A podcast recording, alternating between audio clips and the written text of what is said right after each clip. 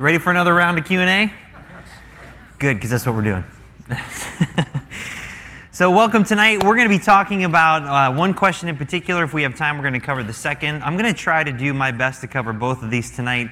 I want to try to um, keep clipping through some of these questions to get more done because I know some of you are like, hey, when are you going to answer my question? We're getting to it. We're getting to it.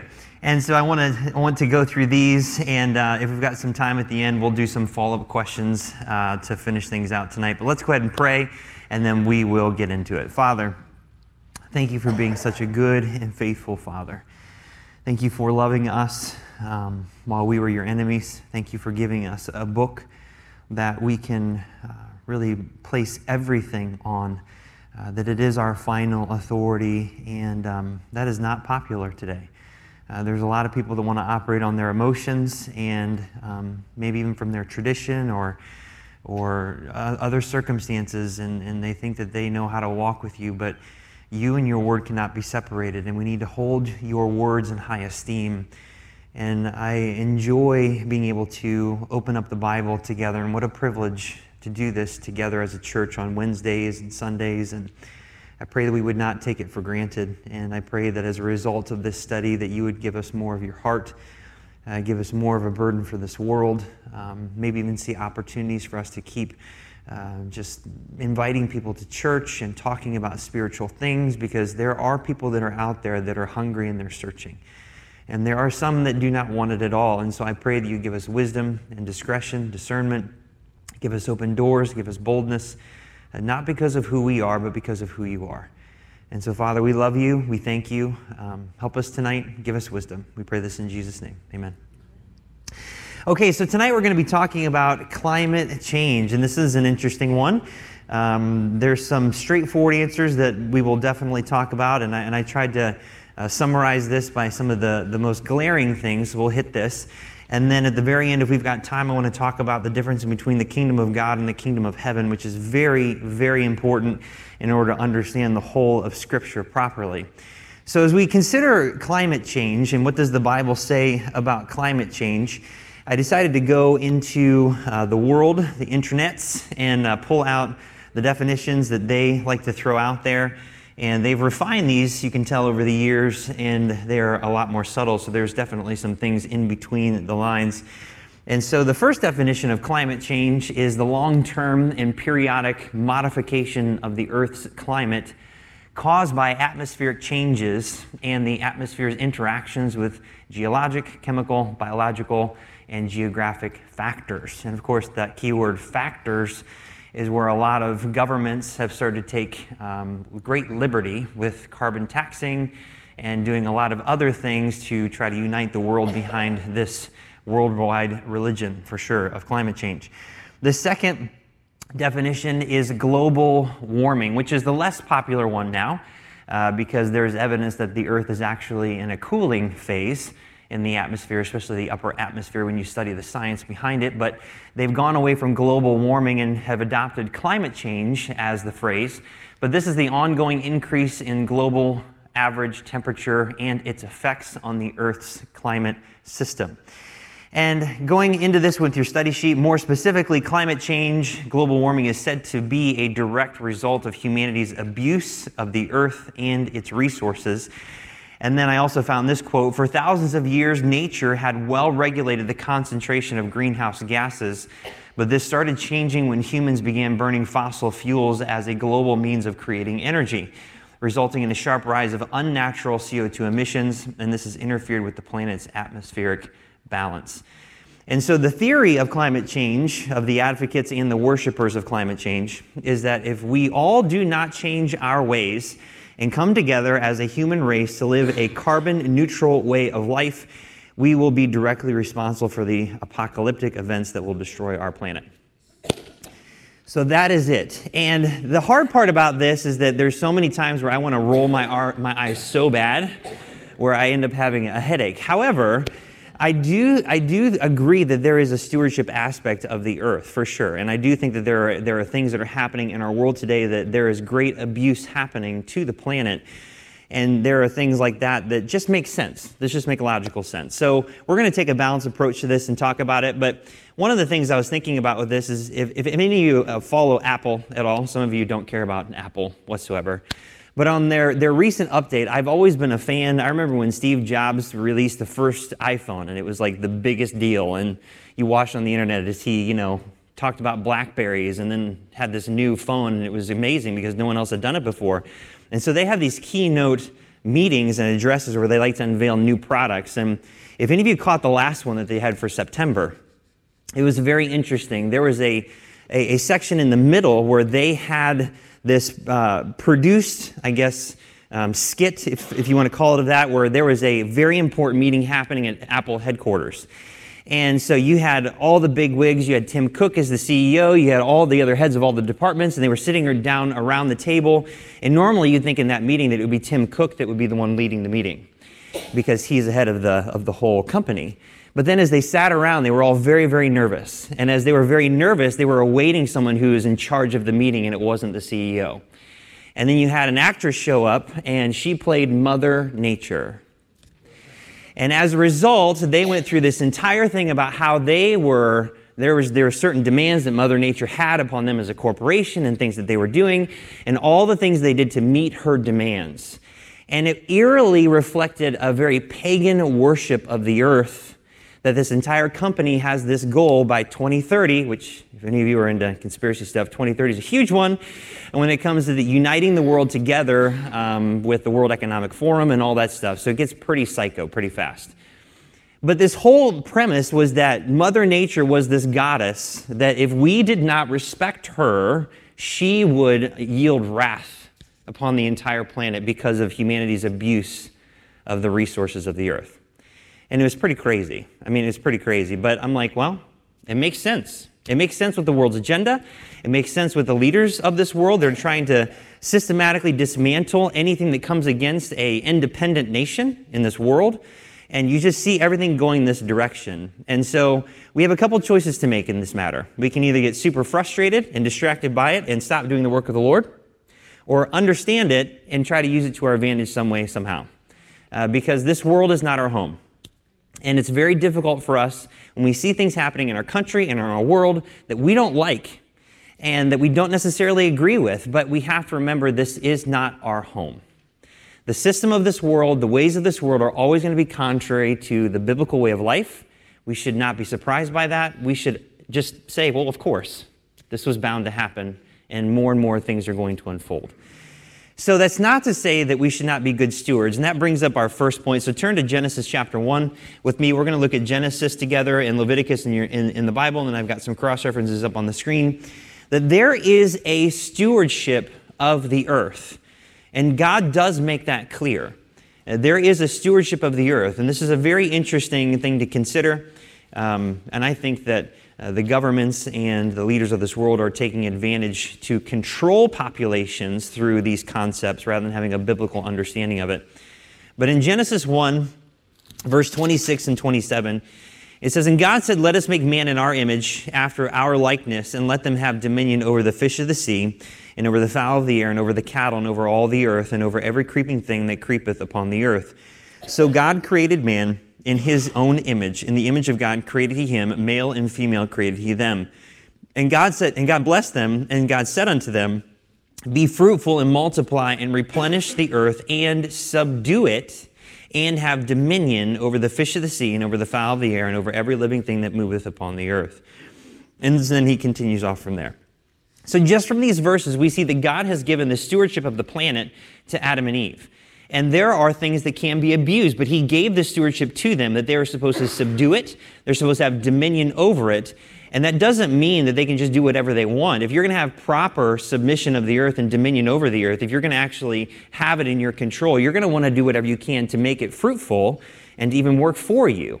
It would be crazy for you to do things that go against, against nature and how God has designed it. And another example, this is in chapter 2. You can see in verse 8 where it says, And the Lord planted a garden eastward in Eden, and there he put the man whom he had formed.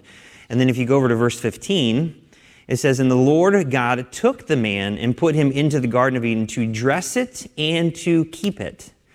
So he had to dress it and to keep it. So there was work to be done in order to maintain God's garden.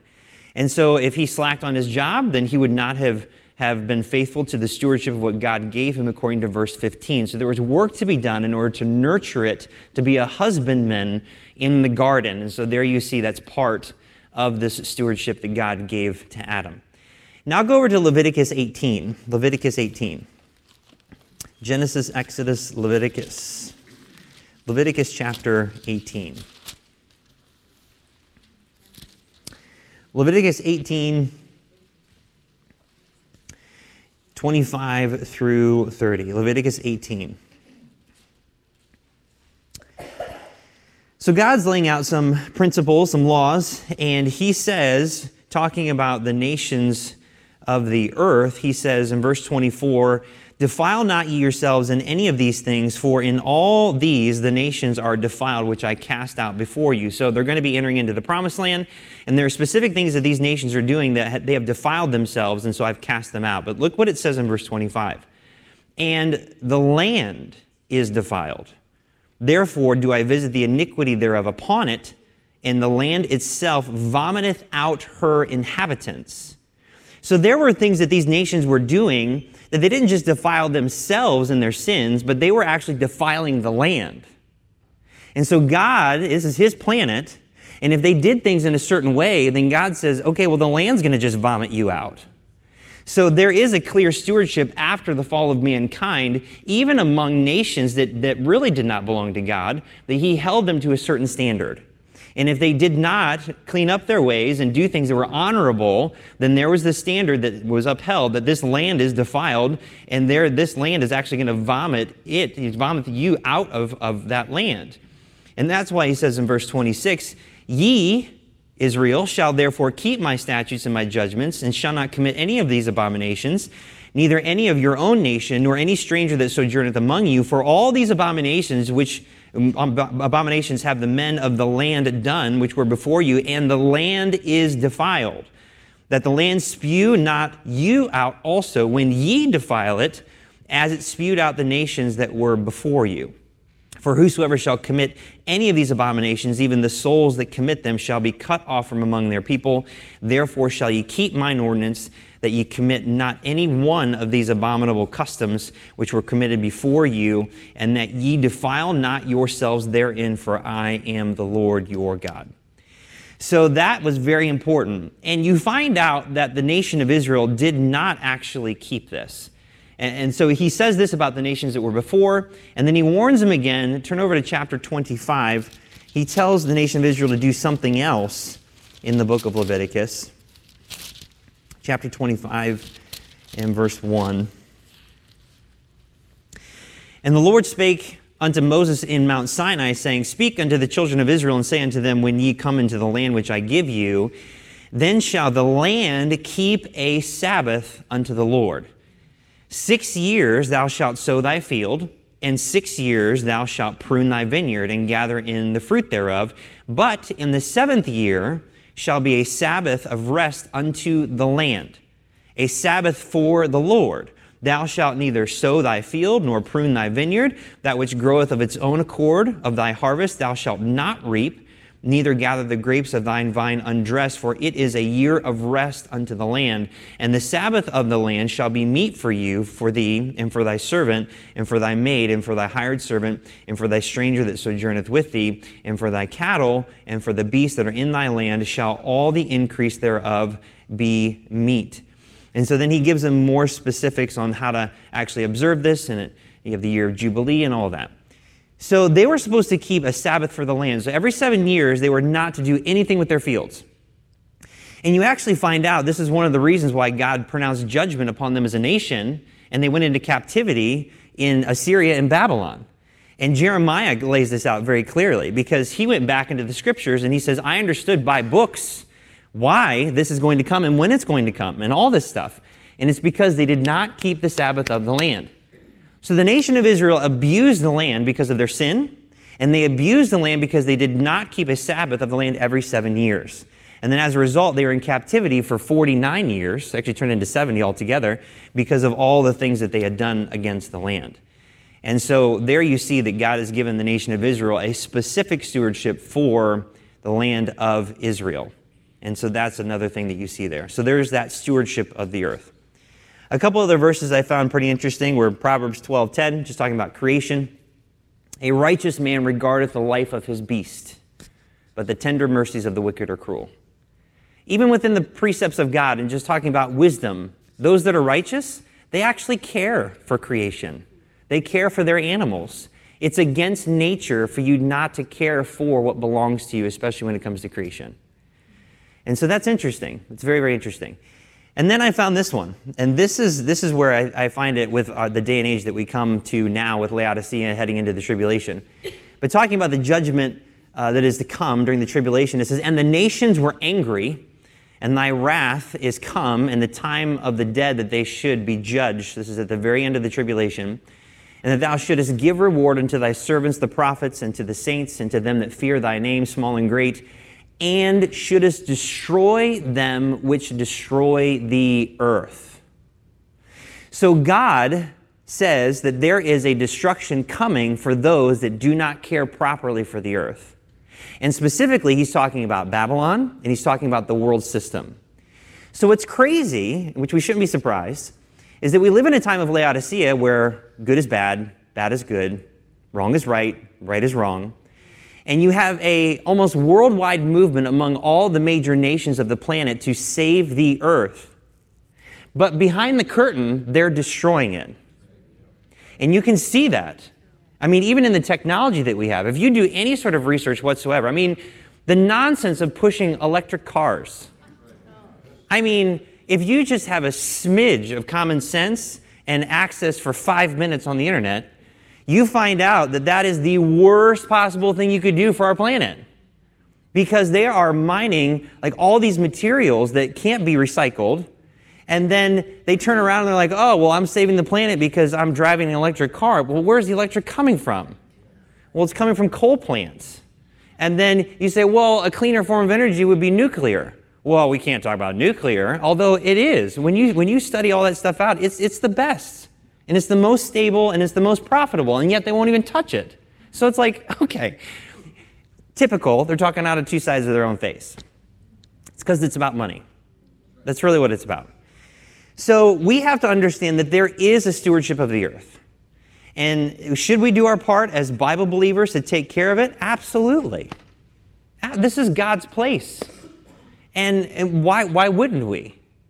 And so when you think and you see how God feels about the planet, and one of the big things at the very end that he's going to destroy them which destroy the earth, we should care about things and we should think through stuff. We should. But we're not going to go as far as everybody else and begin worshiping this whole concept of climate change because the agenda is off.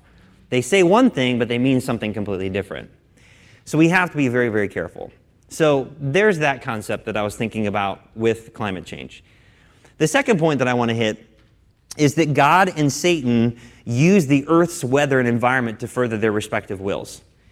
And so you see this throughout Scripture. Uh, in Genesis 41, God used uh, the famine with Joseph in order to redirect the nation of Israel and really the beginning of it and get them into Egypt and then to build a nation thereafter. So God was accomplishing something there. So he caused the famine to unfold to redirect Joseph and his family appropriately. And as a result, we have one of the greatest types of Jesus Christ in the scriptures through Joseph. It's beautiful. In the book of Ruth, you find out that God used the famine to direct Ruth where he wanted her to go. Uh, and now you have the book of Ruth, which is another beautiful picture of the Lord Jesus Christ and us as born again believers through Ruth and Boaz. But God used that to direct the nation of Israel properly, and it was a form of judgment during the time of Judges. And then he also used in 2 Samuel 24 pestilence with David because he sinned by numbering the people. And so he sent disease among the people as a form of punishment and judgment. So that happened. In Jonah, chapter 1, verse 4, you see that Jonah, at this point, he's completely disobedient to God. God told him something to do go to Nineveh and preach unto them the words which I am going to give you. And he's like, uh uh-uh, uh I ain't having none of that. And then you find out that he goes down, down, down into Tarshish, into a ship, and off into the sea. And so, to get Jonah's attention, to grab his heart, to accomplish this mission specifically for him, It says, But the Lord sent out a great wind into the sea, and there was a mighty tempest in the sea, so that the ship was like to be broken. And of course, after this happened, he's like, Hey, I'm a dead man, just throw me into the waters. And then God prepares a great fish or a whale uh, in order to swallow him up. And uh, he dies and resurrects and goes and preaches unto Nineveh. That's a beautiful picture, again, of the death, burial, and resurrection of Jesus Christ and the saving of a Gentile nation. It's just really cool. So there's Jonah. And you start to see how God uses that. In Revelation 18, during the tribulation period, as he is judging Babylon, that final time, he says, Therefore shall her plagues come in one day death and mourning and famine, and she shall be utterly burned with fire, for strong is the Lord who judgeth her. And so God causes these things unfold because he is moving. And so when you see God moving in this fashion, he's remember a few weeks ago we talked about how God is the most high. And he directs the affairs of the earth as the most high. And this is what Lucifer wanted to be like from the very beginning that led to his sin. Well, God uses worldwide events such as famines in order to redirect Gentile nations and to do the things that he wants to accomplish. Now, can we understand all those all the time? No, absolutely not. But we do know that God is holy and he is just and he is loving. And so, whatever he's doing, he knows what he's doing. And I believe there are many things that after this life is over that we will come to understand when we are with him one day, that we will look back and say, oh, wow, and there's little glimpses of that within history. I mean, you could even look in and talk about some of the things that unfolded uh, with uh, just the, the Crusades. I mean, the Crusades were horrible, absolutely horrible. But when you come to that battle between, you know, Roman Catholicism and their armies, and, and you come against the Muslims, and if there's that one battle, I forget the name of the city, uh, that, they, that they came head to head, if the Muslims would have won, then we would have been Muslim in our country today, probably, most likely. Uh, but God caused that to cease. He caused everything to stop, and it, it, was like a brick wall for them. And there's several things that are like that. I think about the, the Spanish Armada when they were coming over to attack England, and, and what happened there. They, God sent a strong tempest and destroyed the Spanish fleet. And as a result, then the word of God could go throughout the entire planet. And so there's things like that that he does that we get little glimpses of. Um, but I know that when we get there, there's other things that we're going to finally understand. So God uses the earth's weather and environment to further his will for sure. But also so does Satan. Satan does as well. In Job chapter 1, now this was he was given permission of God, and God said, spare his life, and so he did. But in chapter 1, verse 18 and 19, it says, While he was yet speaking, there came also another and said, Thy sons and thy daughters were eating and drinking wine in their eldest brother's house. And behold, there came a great wind from the wilderness and smote the four corners of the house, and it fell upon the young men, and they are dead. And I only am escaped alone to tell thee. Now, this was not the hand of God. God did not do this, Satan did. And Satan used this great wind from the wilderness to actually kill his children. And so that's what he did. Turn with me over to Mark chapter 4. Several weeks ago, it was actually during the missions conference, Pastor Jay was teaching, and and this came to my mind when I was um, working through this one. In Mark chapter 4, there's an event that occurs.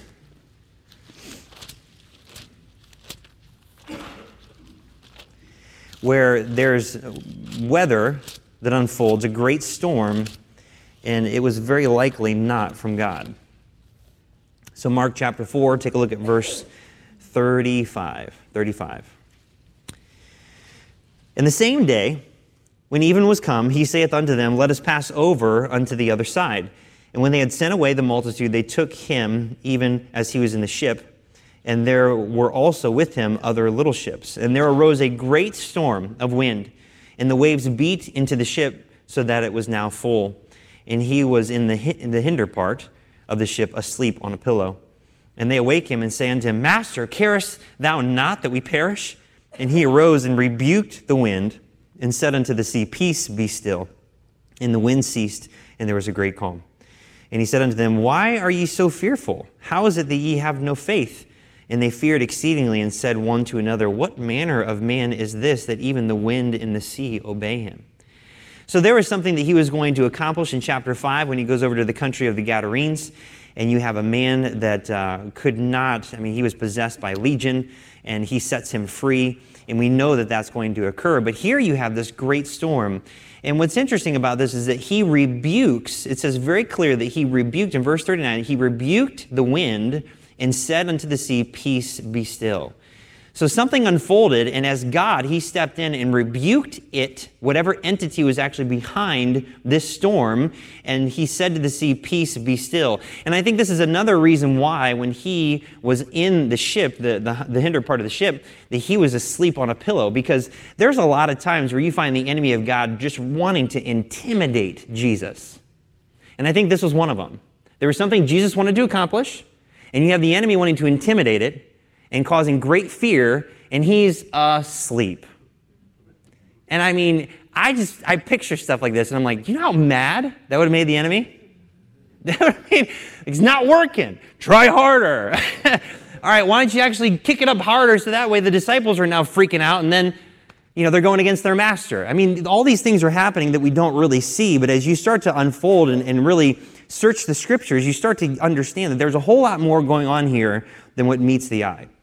And he rebukes that storm, and then it is still. In the same fashion, I found it interesting in Matthew 27. Now, I don't know if this one's the case or not, but I was just thinking about this. Matthew 27 is when Jesus is being crucified. And this would have been the greatest time of travail and difficulty that he had ever faced. When you think about him in the Garden of Gethsemane, where he is praying and crying out to God, and he's sweating tears of blood off of his forehead and from his eyes, and all this stuff is unfolding, the, the great stress. And he said, Lord, if, if possible, take this cup from me. Nevertheless, not my will, but thine be done. And so you start to see how the enemy has just a heyday with Jesus and starts spitting on him, beating him, falsely accusing him, people saying, If thou be the Son of God, come down off that cross. I mean, it's all over. And Psalms talked about this in, in a prophecy form. And, and Jesus described it that he was, he was alone and he was surrounded by these bulls of Bashan. And when you study out the bulls of Bashan, those would be the big dogs. Those would be the ones that are the main sons of God that fell in Lucifer's rebellion. And you find out that they were surrounding that cross and they were just railing, I mean, railing on him.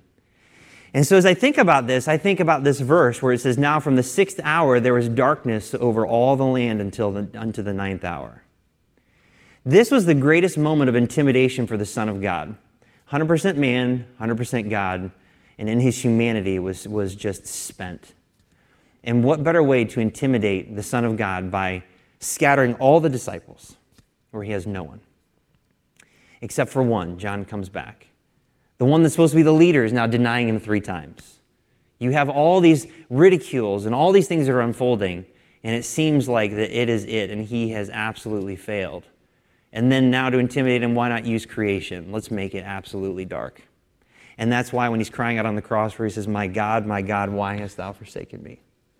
Now he knew that God didn't forsake him, but in his humanity, he felt it.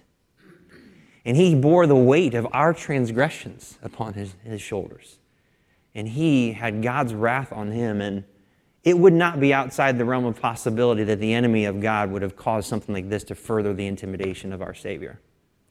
And so I just think about that. Don't know that for sure, but I know that Satan definitely uses the earth and the environment to further his respective will, for sure. So that's another thing to consider. Next, let's look at humanity will not destroy creation, but creation will destroy humanity. Turn to Genesis 6. Genesis 6. Genesis chapter 6. Genesis 6 is such a good chapter. Such a good chapter. Very controversial for some people. Not for us, though. We get a lot of wisdom from Genesis chapter 6. In Genesis 6, in verse 13, he's talking about the flood that's going to become uh, becoming here soon. In verse 13, number of rebellion, we've got, and God said unto Noah, The end of all flesh is come before me, for the earth is filled with violence through them. And behold, I will destroy them with the earth. I will destroy them with the earth. And so this is a pattern that we see. Humanity is not going to destroy creation. God will use the creation to destroy humanity. And you see the same pattern in Revelation, which would be the next major apocalyptic event on the timeline here from the flood.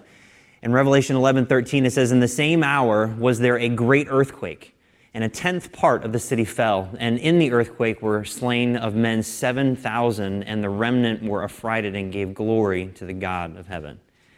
And so that unfolds there. In Revelation 16, verse 3 and 8 and 9, it says, And the second angel poured out his vial upon the sea, and it became as the blood of a dead man. And every living soul died in the sea. In verse 8 and 9, it says, And the fourth angel poured out his vial upon the sun, and power was given unto him to scorch men with fire. And men were scorched with great heat and blasphemed the name of God, which hath power over these plagues, and they repented not to give him glory.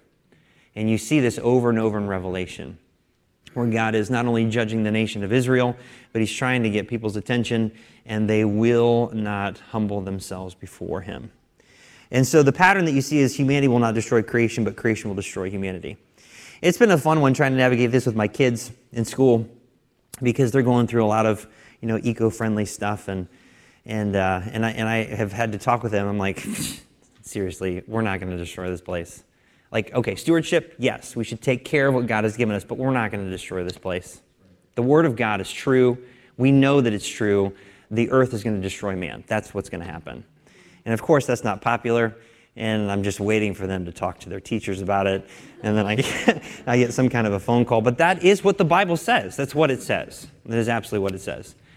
And it should cause us great caution when the leaders of this earth begin worshiping the planet, uh, because that is definitely going to be one of the end mean, means of the uh, Antichrist in order to unite everybody together. I wouldn't put it past the Antichrist to even um, talk about the rapture and using the rapture as a means of, well, there's just planets overpopulated. And so I took them out. And he took blame for that, and, um, and it caused him to actually rise in power as a result. So. But anyway, that's just another opinion I have. Whether or not it's right or not, I have no idea. But I could see it happening. And then the last point here planet wide apocalyptic events are the consequence of God's direct judgment. Uh, and that is absolutely true. There are three major apocalyptic events that we see in Scripture. The first one we studied in detail, and that's Genesis 1 1 and 1 2. That is the fall of Lucifer's kingdom. God came to a point where there was no more that he could do. That was it. There's no more that he could do and he had given warning after warning after warning, and then that was it. We see the same thing in Genesis chapter 6, which are still there. And so here you have at the very beginning, we'll just work through this. It says, And it came to pass when men began to multiply on the face of the earth, and daughters were born unto them, that the sons of God, these are the fallen sons of God from Lucifer's rebellion, uh, saw the daughters of men, that they were fair, and they took them wives of all which they chose. And the Lord said, My spirit shall not always strive with man, for that he also is flesh, yet his days shall be 120 years.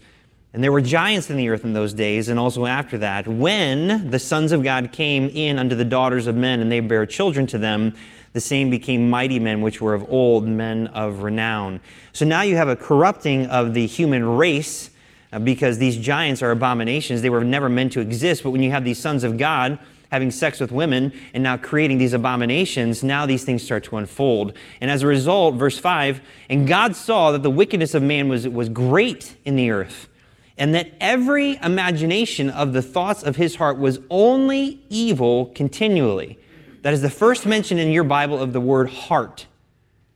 And that should tell you something. If you follow that pattern all the way through, you are a fool if you follow your own heart because the thoughts of our heart is only evil continually. And then look at what God said after this, verse 6 And it repented the Lord that he had made man on the earth, and it grieved him at his heart.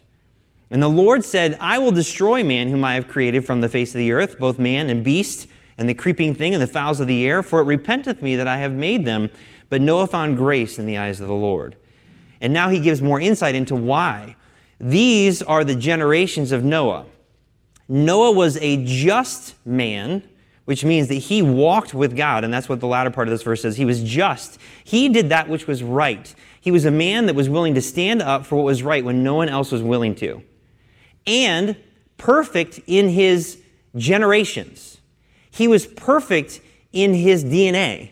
His DNA was not corrupted by the sons of God coming unto the daughters of men. He was perfect in his generations. And Noah walked with God. Noah was not chosen because he was the best man, necessarily. He was chosen because he was a just man, his DNA was clean, and he walked with God. And then he had these boys, Shem, Ham, and Japheth. But then it says in verse 11, the earth also was corrupt before God, and the earth was filled with violence. And God looked upon the earth, and behold, it was corrupt. And here it is again for all flesh had corrupted his way upon the earth.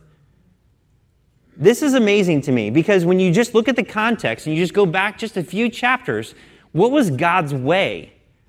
Be fruitful and multiply. It was a physical multiplication of people throughout the entire planet. And now all flesh had corrupted his way upon the earth. This is why it's very difficult for us as Bible believing Christians to coexist with all of this transgender LGBTQ stuff because it is a corruption of God's way. And so we can't just, we're not against them. That's ridiculous. If you're against them, then you're a poor minister of Jesus Christ. We're against that way because it's against God's way. Anything that goes against God's way, we are against. And so here, flesh had corrupted his way. You had sexual immorality with the sons of God, with the daughters of men, creating abominations. And then you have man's wickedness. And it was so bad that only Noah was perfect in his generations. I mean, he was the last man standing. And he and his family. And that's why he was spared, because from him, God could restart the human race and it wouldn't be as corrupted. Not in that fashion. Until, like Jesus said, as it was in the days of Noah, so shall it be. And that's why I am fearful a lot of this genetic manipulation and stuff that's going on today. Because it's the same thing. As it was in the days of Noah, so shall it be. And I think that there's a lot of things at play behind the scenes with sons of God that are, that are doing things about genetic code and giving mankind wisdom to understand how to actually do some of this stuff. Because it's exactly what happened back then. So that is that one. And that led to the flood of the entire planet and destroyed all of mankind. And notice it also destroyed the beasts and the fowls. So there was crossover of DNA between them too. And so that was destroyed as well. And of course, we see it culminate with Revelation 20 as well, where Jesus Christ comes back and he lays waste to the earth and he sets up his kingdom. And that is the last apocalyptic event because after the thousand years, then he sets everything on fire and then he creates a new heaven and a new earth. And so that is climate change. When I think of climate change, I think of those things. I think of the fact that should we be good stewards? Absolutely, for sure. But I also think about how God and Satan use the earth and its weather and its environment to further their respective wills. And we see that throughout Scripture. Uh, and then the earth is going to destroy humanity, not the other way around. And then lastly, there will be apocalyptic events that occur, and it's a, it's a direct consequence of God's, of God's judgment upon mankind. Okay, so there's that one. And if you got follow up questions on that one, we'll talk about it. Now, this one, the difference between the kingdom of God and the kingdom of heaven, uh, this one's a really, this is very important. Uh, this is so important that if we don't have time to completely finish this, I want to pick this up next week. I'm going to try to do the best that I can in the last 15 minutes that we have. Um, but this one is so important that if you do not get this one down, you cannot have sound doctrine.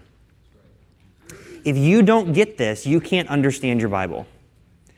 Every false doctrine can be traced back to a misunderstanding of the kingdom of heaven and the kingdom of God. And it is no coincidence that in all modern Bible versions that this is gone. And there's no coincidence at all. And it is very clear from the scriptures that there is a difference. Uh, but I will tell you, every false doctrine comes from a misunderstanding of this. And every time I come in contact with someone who starts to debate on different false doctrines, I try to take them back to this because if you get this, then it'll put you on the right track to understand things biblically. So this one is a big one. I got a lot of verses up on the screen, um, and there's some that I'm going to have to just talk about in general. Uh, we'll turn to a few passages, I think, but I want to make sure that we understand this thoroughly. So we need to begin with the kingdom of heaven because I feel like once we get to the kingdom of God, you will get that 100% because our spiritual walk exists within the kingdom of God. So you'll understand that very, very quickly. The misunderstandings that people have is always with the kingdom of heaven. The kingdom of heaven is the literal physical kingdom set up by God where Christ will rule and reign on the throne in Jerusalem. And the big thing that you need to remember with the kingdom of heaven is that it is literal, it is physical, and it is directly tied to the planet. This is very important. I'll give you a few examples. We'll work through this and you'll be able to see it.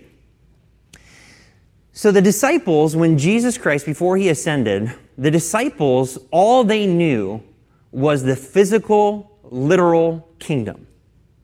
That's all they knew. And it makes sense because when you go back into the Old Testament, the Old Testament is always about the literal, physical. It's always about the physical seed, lineages, generations, all that, like we just saw in Genesis 6. It always goes back to that physical, literal kingdom on the planet.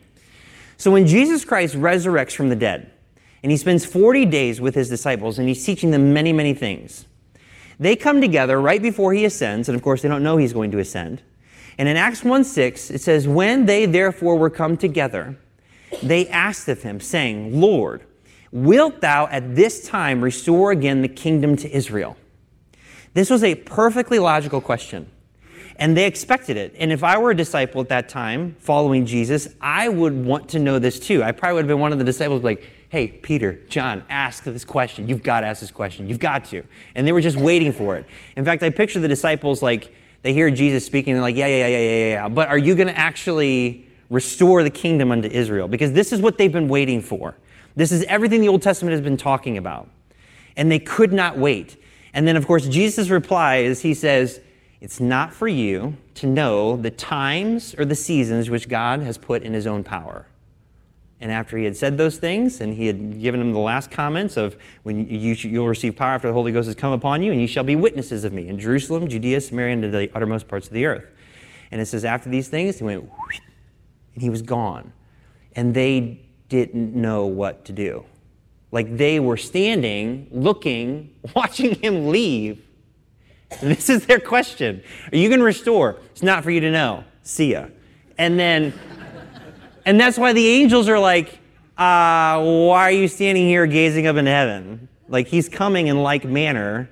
Go and do what he told you. that's what they said. And so they went to Jerusalem and they waited for the promise of the Father. And so after that, they're waiting for Jesus to come back, and they think it could happen at any time. And when you really study the scriptures, it technically could have happened at any point in time. Because when they receive the Spirit of God, they go out and they begin to preach how they crucified the Messiah. And they're preaching into the nation of Israel. And if the whole of Israel would have accepted Christ as their Messiah, and if they would have repented as a nation that they did this, Christ could have come back at that moment, and we would not exist. It's a crazy concept. If that blew your mind, just chew on it for a bit. It's absolutely true. But this is what they're asking. They're focused on the physical nation of Israel. This is the kingdom of heaven. This is the kingdom of heaven. This is what God promised in Isaiah 9, 6 and 7. It says, For unto us a child is born, the physical lineage, physical. Child is born, unto us a son is given, and the government shall be upon his shoulder, and his name shall be called Wonderful Counselor, the Mighty God, the Everlasting Father, the Prince of Peace. Of the increase of his government and peace there shall be no end upon the throne of David and upon his kingdom, Israel, to order it and to establish it with judgment and with justice from henceforth, even forever. The zeal of the Lord of hosts will perform this. This is talking about the physical, literal kingdom, and that the Messiah will come, his government on the planet shall have no end, and it will be on the throne of David, and it will be his kingdom. This is very clear.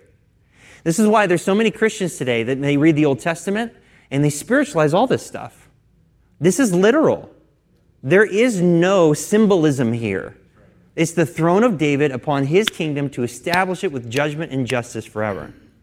Even Jesus, they're talking about this in Matthew 5, where he's talking about, you know, don't swear by this or don't swear by that. He says, nor by the earth, physical, for it is his footstool, neither by Jerusalem, for it is the city of the great king. And during this time, Jerusalem was not under the control of God per se, it was under the control of Rome. But it is still the city of the great king because he will take it back one day. And so that's what Jesus was talking about. In Matthew 25, uh, go ahead and turn there. Matthew 25. verse 31, you have the judgment of the nations.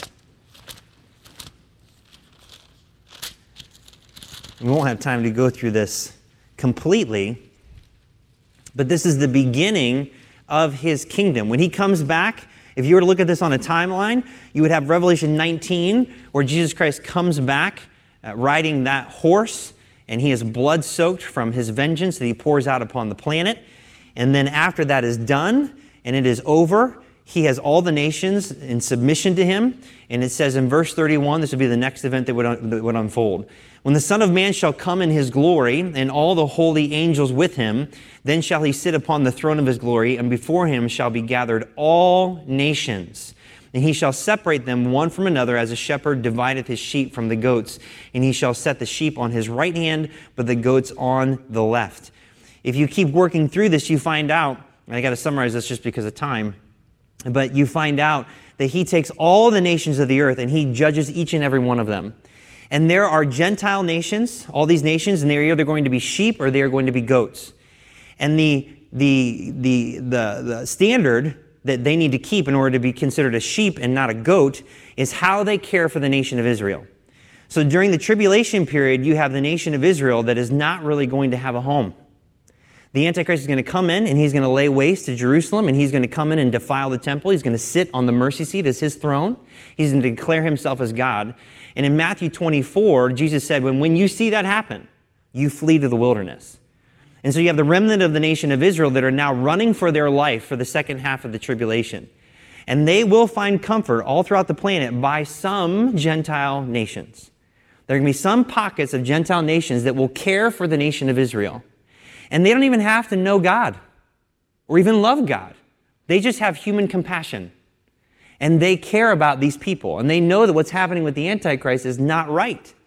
And so they have compassion upon the nation of Israel, upon the Jews, and they harbor them. Similar things took place during World War II with Nazi Germany, where you had Germans and other people all around the planet that were secretly lying and hiding Jewish people so that way they would not go to the gas chambers. It's the same thing. It's just a shadow of what's to come. And so here you have nations that are going to be permitted into the millennial kingdom. And it says very clear in this chapter, read it later, when, when did we care for you? When did we clothe you? When did we feed you? When did we give you water? And Jesus will tell them, When you did it unto my brethren, when you cared for my people, you were caring for me. So welcome. So you're going to have Gentile nations that are not necessarily right with God, per se, as we would think of it in our terms, that are going to be permitted into the millennial kingdom because they actually just cared for the Jewish people. It's incredible. This is the judgment of the nations. This is one of the seven judgments that occur throughout Scripture. So here you see he's talking about a physical, literal kingdom, a physical, literal people. Very, very good. Very good on that one. Luke 1 30 through 33, he says, And the angel said unto her, Fear not, Mary, for thou hast found favor with God. And behold, thou shalt conceive in thy womb and bring forth a son, and shall call his name Jesus. And he shall be great and he shall be called the Son of the Highest, and the Lord God shall give unto him the throne of David, of his father, and he shall reign over the house of Jacob forever. And of his kingdom there shall be no end. 2 Samuel 7, verse 12. And when thy days shall be fulfilled, when thy days be fulfilled, and thou shalt sleep with thy fathers, I will set up thy seed, physical, literal seed, after thee, which shall proceed out of thy bowels, literally, and I will establish his kingdom. That's talking about Jesus that would come in the future through his lineage. Psalm 132, verse 11 The Lord hath sworn in truth unto David, he will not turn from it. Of the fruit of thy body, literal, physical, will I set upon thy throne. Psalm 72, 8 through 11. And he shall have dominion also from sea to sea, literal, physical, and from the river unto the ends of the earth, that they, they that dwell in the wilderness, shall bow before him, and his enemies shall lick the dust. The kings of Tarshish and of the isles shall bring presents. The kings of Sheba and Seba shall offer gifts. All kings shall fall down before him, and all nations serve him. So this is all over the scriptures. I'll show you a few other ones. Jeremiah is another good passage you can read later, but I want to show you Daniel. And this gets into another question, which we'll probably talk about next week, talking about the, the statue of Daniel and its significance.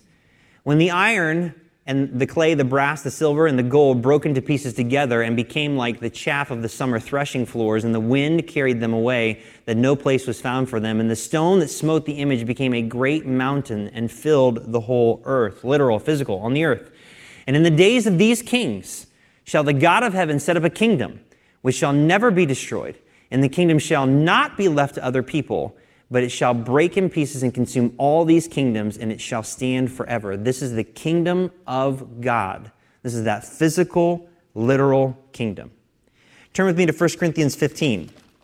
This one I do want you to see. 1 Corinthians 15.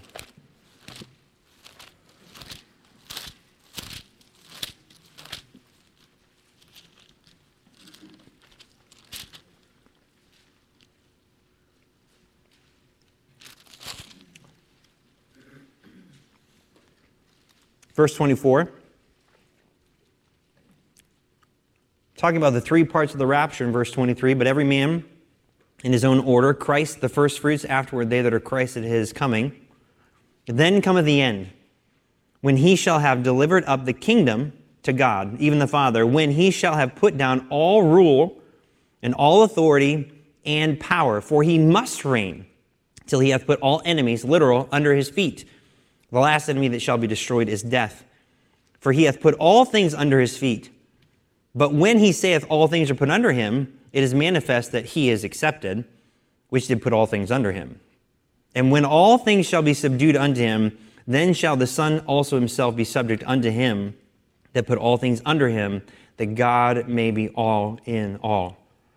So at the very end, when you have Revelation 19, Jesus Christ comes back, sets up his kingdom and he rules and reigns. And then you finally have the last enemy that is destroyed, and that is death, and that is after the final judgment. So you have uh, Revelation 20, 11 through 15, where you have sin being dealt with once and for all, and then you have a new heaven and a new earth. What happens here in 1 Corinthians 15 is that they are describing that at that point in time, Jesus Christ will yield all authority and all power about the physical, literal kingdom to God the Father. That is what he's going to do. And he yields to God the Father's authority and in doing so, this is the kingdom of heaven being submitted to God the Father. This is the literal kingdom of heaven. So, this is important to understand because when you get into the book of Matthew, Matthew is our key uh, book for this one, because the phrase kingdom of heaven is only found in the book of Matthew. It's only found in the book of Matthew. And with it being found in the book of Matthew, it makes perfect sense because Matthew is the book to the Jews. It is God being revealed as the king that will sit upon the throne of David in Jerusalem. And so you start to see that there's differences. I mentioned it even on Sunday. For those of you that are there on Sunday, I talked about how in Matthew chapter 5 that there are nine blessed statements in the Sermon on the Mount. But if you go over to where we were at in Luke, you see there's only four. But the four in Luke says the kingdom of God. Yes, exactly. Because they're different. They're different. Modern Bibles totally eliminate that and now you have inconsistencies because now you have something that's now completely hidden. In the book of Matthew, he's revealing how he is the literal king. He's the literal king that will sit on the literal throne in the literal Jerusalem. And when he sets up his kingdom, those nine blesseds are going to be the beginning of his kingdom as he rules and reigns on the physical planet. And so that's now completely lost in modern Bible translations. Completely and totally lost. So it's important that you compare scripture with scripture because you'll see that there are things that are to us, the kingdom of God, and there are things that are to the literal physical kingdom of heaven. And they might seem like they're a little bit off, and it's because they don't belong to us. It's not for us, it's not for now. And so many people get this wrong. They'll go into the book of Matthew and they start pulling all these doctrinal things from the book of Matthew about you know, you losing your salvation or all sorts of nonsense. And it's stuff that's written to the physical, literal nation of Israel under the rule and authority of the kingdom of heaven, Jesus Christ ruling and reigning over that kingdom. So it's very important. And so we're going to put a pause on this tonight, but I wanted to at least hit that. So I wanted to establish that one because that's the big one. The big one is the kingdom of heaven. And so next week we're going to continue this. We'll do a little bit of review about the kingdom of heaven and we're going to talk about the kingdom of God and how that's different. But there is coming a day where God will unite these kingdoms back together as they were supposed to be in, in, as there was in the very beginning.